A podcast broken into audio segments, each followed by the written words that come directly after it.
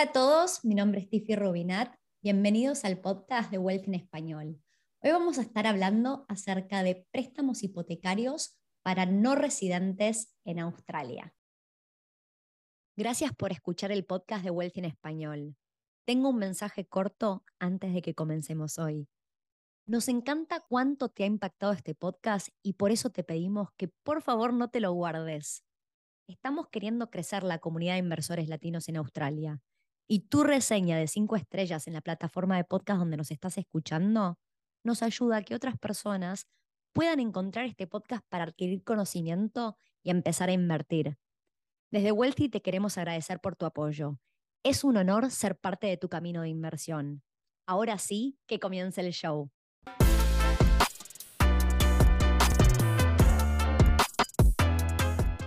Hola Pau, buen día, ¿cómo andás? Buen día, muy bien, ¿y vos? Muy bien, por suerte. Gracias por sumarte al podcast para hablarnos de distintos escenarios y cómo podemos llegar a acceder a una hipoteca.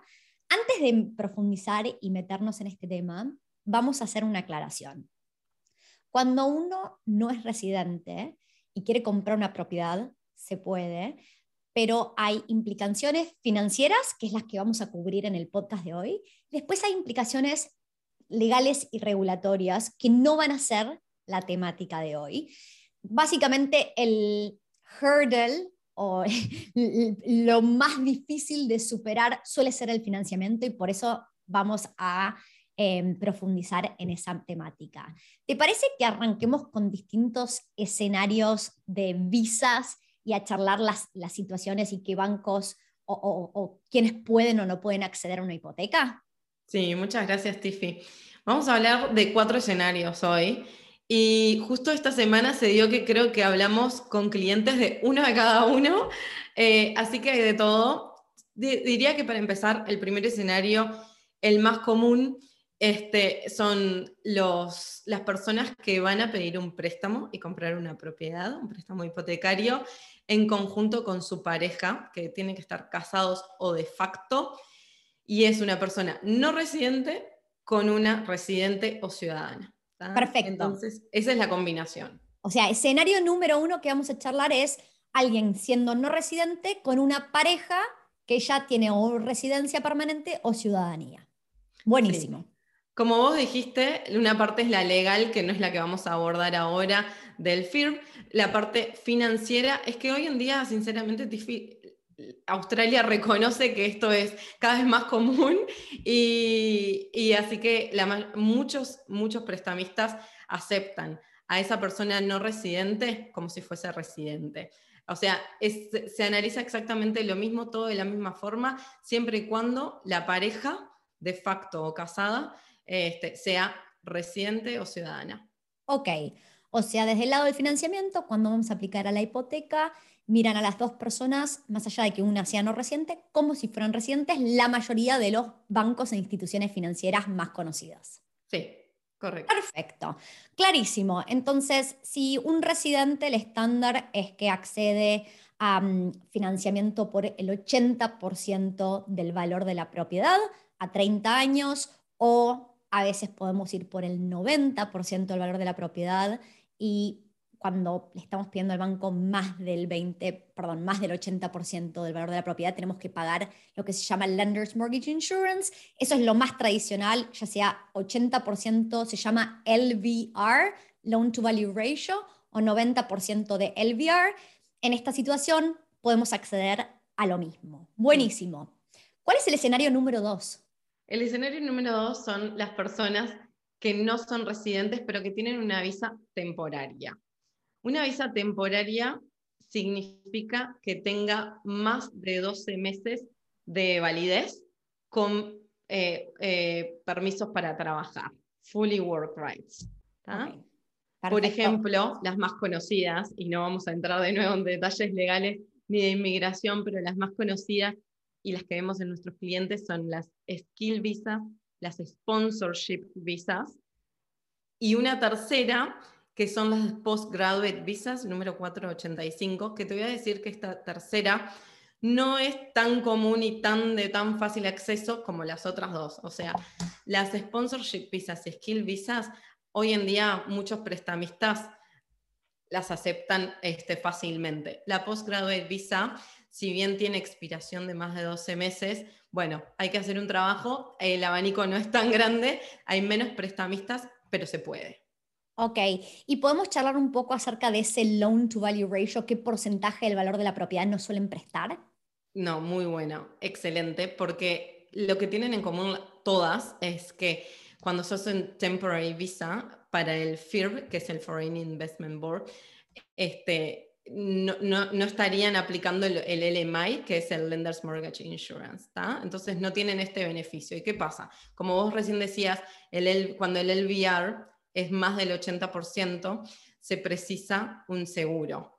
Para, el, para el banco o el prestamista eso es como más riesgoso. Entonces, ese seguro no está disponible eh, para los, los que tienen visa temporaria. Entonces, solamente podemos pedir prestado hasta el 80% del valor de la propiedad. Y vos me has comentado que en realidad es hasta el 80%, pero depende de varias cosas, depende del lender, de la industria, del tipo de persona y la visa, si varía del 70, 75 u 80. No es que todo el mundo va a poder acceder a un 80, ¿verdad? Correcto. Por regla general decimos eso, eh, tiene que ser menos del 80% y de nuevo, eh, cuanto más riesgoso, ¿no? Va a depender de, de, cómo te vea el banco, de cuán riesgoso seas. Entonces va a depender de de tu trabajo, qué tipo de trabajo, si es full time, permanent, casual, sole trader, todas las variaciones. Eh, y, bueno, el prestamista ese día también, porque van cambiando, ¿no? Lo que hoy puede ser el 70, 75%, otro día el 80%, las policies de los bancos van cambiando. Ok, acá por ahí una aclaración que les relevante a muchísimas personas. La gente quiere entender montos de dinero. Y entonces, em, si estamos hablando de la parte más asequible o barata del mercado y estamos pidiendo alrededor de ese 75% del valor de la propiedad, nosotros tenemos que poner el 25% restante más los costos de cierre que van a incluir el stamp duty, la aplicación al FERB, el costo de nuestros abogados, etc. Yo diría que como mínimo alguien que tiene una de estas temporary visas necesita 150 mil dólares australianos para poder estar en una posición de completar la transacción. También realísticamente cuando me preguntan cuánto dinero, y la verdad es que como mínimo 150 mil dólares es lo que es necesario, básicamente. Estoy de acuerdo, estoy de acuerdo contigo, Tiffy. Perfecto. Entonces, ¿cuál sería el tercero escenario? Bueno, el tercer escenario son los residentes australianos pero que no están viviendo en Australia, que se le llama expatriotas también este, para las entidades financieras. Ok. Esas personas corren con un poco más de ventaja en, el sentido de que, bueno, tienen la parte legal solucionada, pero la parte financiera em, hay varios puntos que tomar en cuenta. De nuevo, depende del prestamista y del banco. Hay muchas opciones, pero te hacen lo que se le llama un shade al ingreso, que es que eh, si vos ganas, no sé, 50 mil dólares en el extranjero, no te van a tomar el 100% de ese ingreso, dependiendo del prestamista, si ese shade eh, te van a tomar un 80 o un 90% de ese ingreso. Entonces, a veces cuando, cuando hacemos las calculadoras, porque se corren las mismas calculadoras, este, que como si estuvieses viviendo en Australia, o sea, hay que servir al préstamo, como se dice. Eh, cuando hacemos esos cálculos, en vez de poner el ingreso total este, del salario, se le pone un porcentaje, dependiendo del prestamista, si es el 80 o el 90%. Algunos pueden aceptar incluso el 100%, dependiendo, fundamental, de dónde estén trabajando, de en qué país sea ese ingreso. Obviamente hay países más riesgosos que otros. No, no, no, todos los países son aceptables. Y cosas a tener en cuenta. Em, cuando alguien nos consulta y está en un país de Latinoamérica, algunos países de Latinoamérica son vistos como más riesgosos que otros. Y la parte más difícil es que a nosotros nos siguen analizando nuestros ingresos convertidos, digamos, a dólar australiano. Entonces, es mucho más fácil llegar a un monto de ingreso anual que para Australia es aceptable, eh, teniendo, ganando en una moneda fuerte, que si estamos ganando una moneda donde cuando hacemos la tasa de cambio, esa moneda no es una moneda fuerte. Entonces, si yo vengo de Argentina y en este momento el trending topic es la inflación y la devaluación y cómo se está yendo el dólar para arriba. Entonces, si yo gano en pesos argentinos, cada vez quedo más, más lejos. ¿Está bien? Entonces, a ver, van a influir muchas cosas. Pau, vos me has comentado, obviamente no es lo mismo si estoy aplicando sola o en pareja. En pareja van a tomar los dos ingresos. Eh, entonces, está bien, van a requerir un ingreso más alto, pero por ahí se puede llegar más fácil que de una persona sola. No es fácil, por ejemplo, inventar números, pero si yo quiero demostrar 70 mil dólares australianos en ingresos afuera y ganando una moneda que no es fuerte y encima donde no me consideran el 100% de mis ingresos, se vuelve mucho más difícil, obviamente, ¿no? Sí, a veces uno cree que, bueno, puedes tener una muy buena calidad de vida en el extranjero y creer que, bueno, puedo comprar una propiedad, pero hay que, como vos decís, no es lo mismo eh, cuando corremos las calculadoras para una persona que está ganando en dólares australianos. Se hace al tipo de cambio del día que, que uno aplica al préstamo. Exactamente. Y este último escenario que acabamos de charlar, el escenario 3, más allá de que yo arranqué diciendo que estábamos hablando de préstamos hipotecarios para no residentes, en realidad estamos diciendo que es la, esta persona es residente, simplemente que no reside en Australia, ¿no? Es, es considerado residente o ciudadano, pero no reside dentro de Australia y su sueldo no está dentro de Australia. Ok, ¿cuál sería el cuarto escenario? El cuarto escenario que últimamente, Tiffy, estamos viendo un montón en los clientes de Wealthy, son los no residentes que no están viviendo en Australia. Esos son puro 100% eh, e internacionales. Creo que vinimos en orden y cada vez se acotan más las chances, pero de nuevo, se puede. Nos encanta decir esto, se puede. Em, sí, hay, eh, te diría que estuvimos viendo dos o tres prestamistas que, que lo aceptan, así que lo mismo que dijimos para el escenario anterior, se tiene que hacer una calculadora, esta es una diferente, es una para internacionales, pero tienen que servir al préstamo de la misma forma, se hacen los mismos, eh, todo el, mismo assessment, así que em, se puede, las tasas de interés son un poquito más altas, Volvemos de nuevo a lo mismo, el, eh, no pueden tener seguro el LMI. Y te diría que acá me iría como para estar más seguras, incluso un poquito más abajo, a pedir 70 entre el 70 y 75%. Y, y voy a decir una cosa, porque esto lo hemos pasado con experiencia de clientes.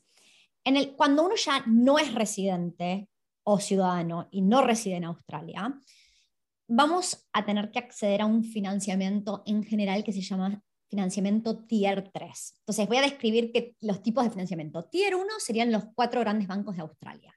Tier 2 son bancos reconocidos e instituciones financieras que no son los cuatro grandes bancos de Australia, pero siguen dando tasas súper competitivas y hasta a veces mejores que los cuatro grandes bancos de Australia. Y, todas las ofertas en general de los Tier 1 y Tier 2 son muy similares. ¿Está bien?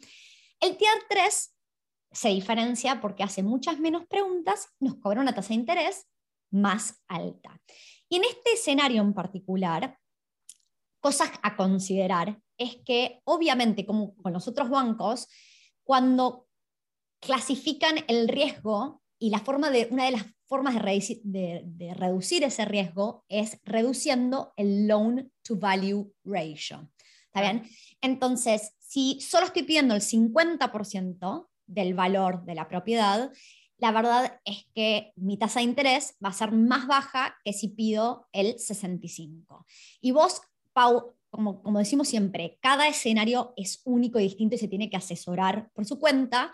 No es lo mismo, o sea, va a depender de qué área estoy comprando, el tipo de propiedad que estoy comprando, pero yo diría que ni siquiera asuman que van a recibir el 70%. Yo, si, si queremos jugar un, siempre preparamos a la gente para los escenarios más pesimistas y diría que del 50 al 70% hay todo un rango que es posible y tenemos que prepararnos para la situación más negativa. Entonces, lo que nos suele terminar pasando realísticamente con el tipo de cliente que no es residente y no está en Australia, es que tiene que haber un plan B, nunca quisiéramos poner a ninguno de nuestros clientes en una situación donde pagan un depósito y después no pueden completar esa transacción. El plan B tiene que ser que tengan todo el efectivo. Y esto ya reduce las oportunidades de las personas un montón, porque tener 500 mil dólares australianos, 400 mil dólares en australianos en efectivo, no los tiene cualquiera. Pero hay gente que los tiene, hay gente que está buscando este tipo de solución y es posible. Pero vamos a traer ese toque de realidad porque hay un par de visas que no hemos mencionado y que este escenario que acabamos de decir aplicaría medianamente a ellos. Y, por ejemplo, alguien que está con una student visa o que está con una work and holidays, son visas que por lo general no, no tienen una duración muy larga y no tienen un camino hacia la residencia. Y entonces se vuelve súper complicado acceder a financiamiento si lográramos acceder a financiamiento, probablemente sea tier 3. Y después la complejidad va a venir por el lado, por ejemplo, una student visa no tiene full working rights. Si solo nos permiten trabajar 20 horas semanales, eso ya es complicado. Entonces, cuando estamos analizando con las calculadoras, ese serviceability se va a volver difícil. Y, por ejemplo, em, si estamos con una work and holiday, si nos queda menos de un año de vuelta, es como que los bancos no van a ver esa estabilidad de por lo menos, nos lo van a prestar a 30 años, pero tienen que ver que hay un poquito de estabilidad en el siguiente año o dos. Eso es lo que suele suceder y por eso es tan complicado con esas visas. Pau, ¿hay algo más que se te ocurra que necesitamos mencionarle a nuestra audiencia como para que entiendan em, de sus posibilidades reales? Sí. Eh, un comentario respecto a la verificación de la identidad, que es lo primero que hay que hacer cuando uno saca el préstamo. Realmente estos bancos al permitir, no al, dar préstamos a no residentes, están ya súper digitalizados y eh, se puede hacer la verificación de, identidad en un consulado o embajada en el país, o sea, no hay necesidad de venir a Australia. Eh, Vamos a hablar de cuál es el challenge más grande. Sí. Esto es de experiencia personal, no lo, no lo tomen como la regla de oro, pero esto es un trending topic que le ha me ha pasado a mí le ha pasado a inversores que han invertido conmigo, a Dom y a Peter. El challenge más grande suele ser que cuando uno quiere abrir una cuenta bancaria, los bancos son los que suelen poner la mayor cantidad de trabas cuando uno no está en persona. ¿Está bien? Entonces, Australia tiene una forma de, completar una transacción súper digitalizada y fácil. Eh, este proceso se vuelve mucho más simple cuando no importa si yo estoy dentro o fuera de Australia, pero tengo una cuenta bancaria que ya existe dentro de Australia y ya han verificado mi identidad.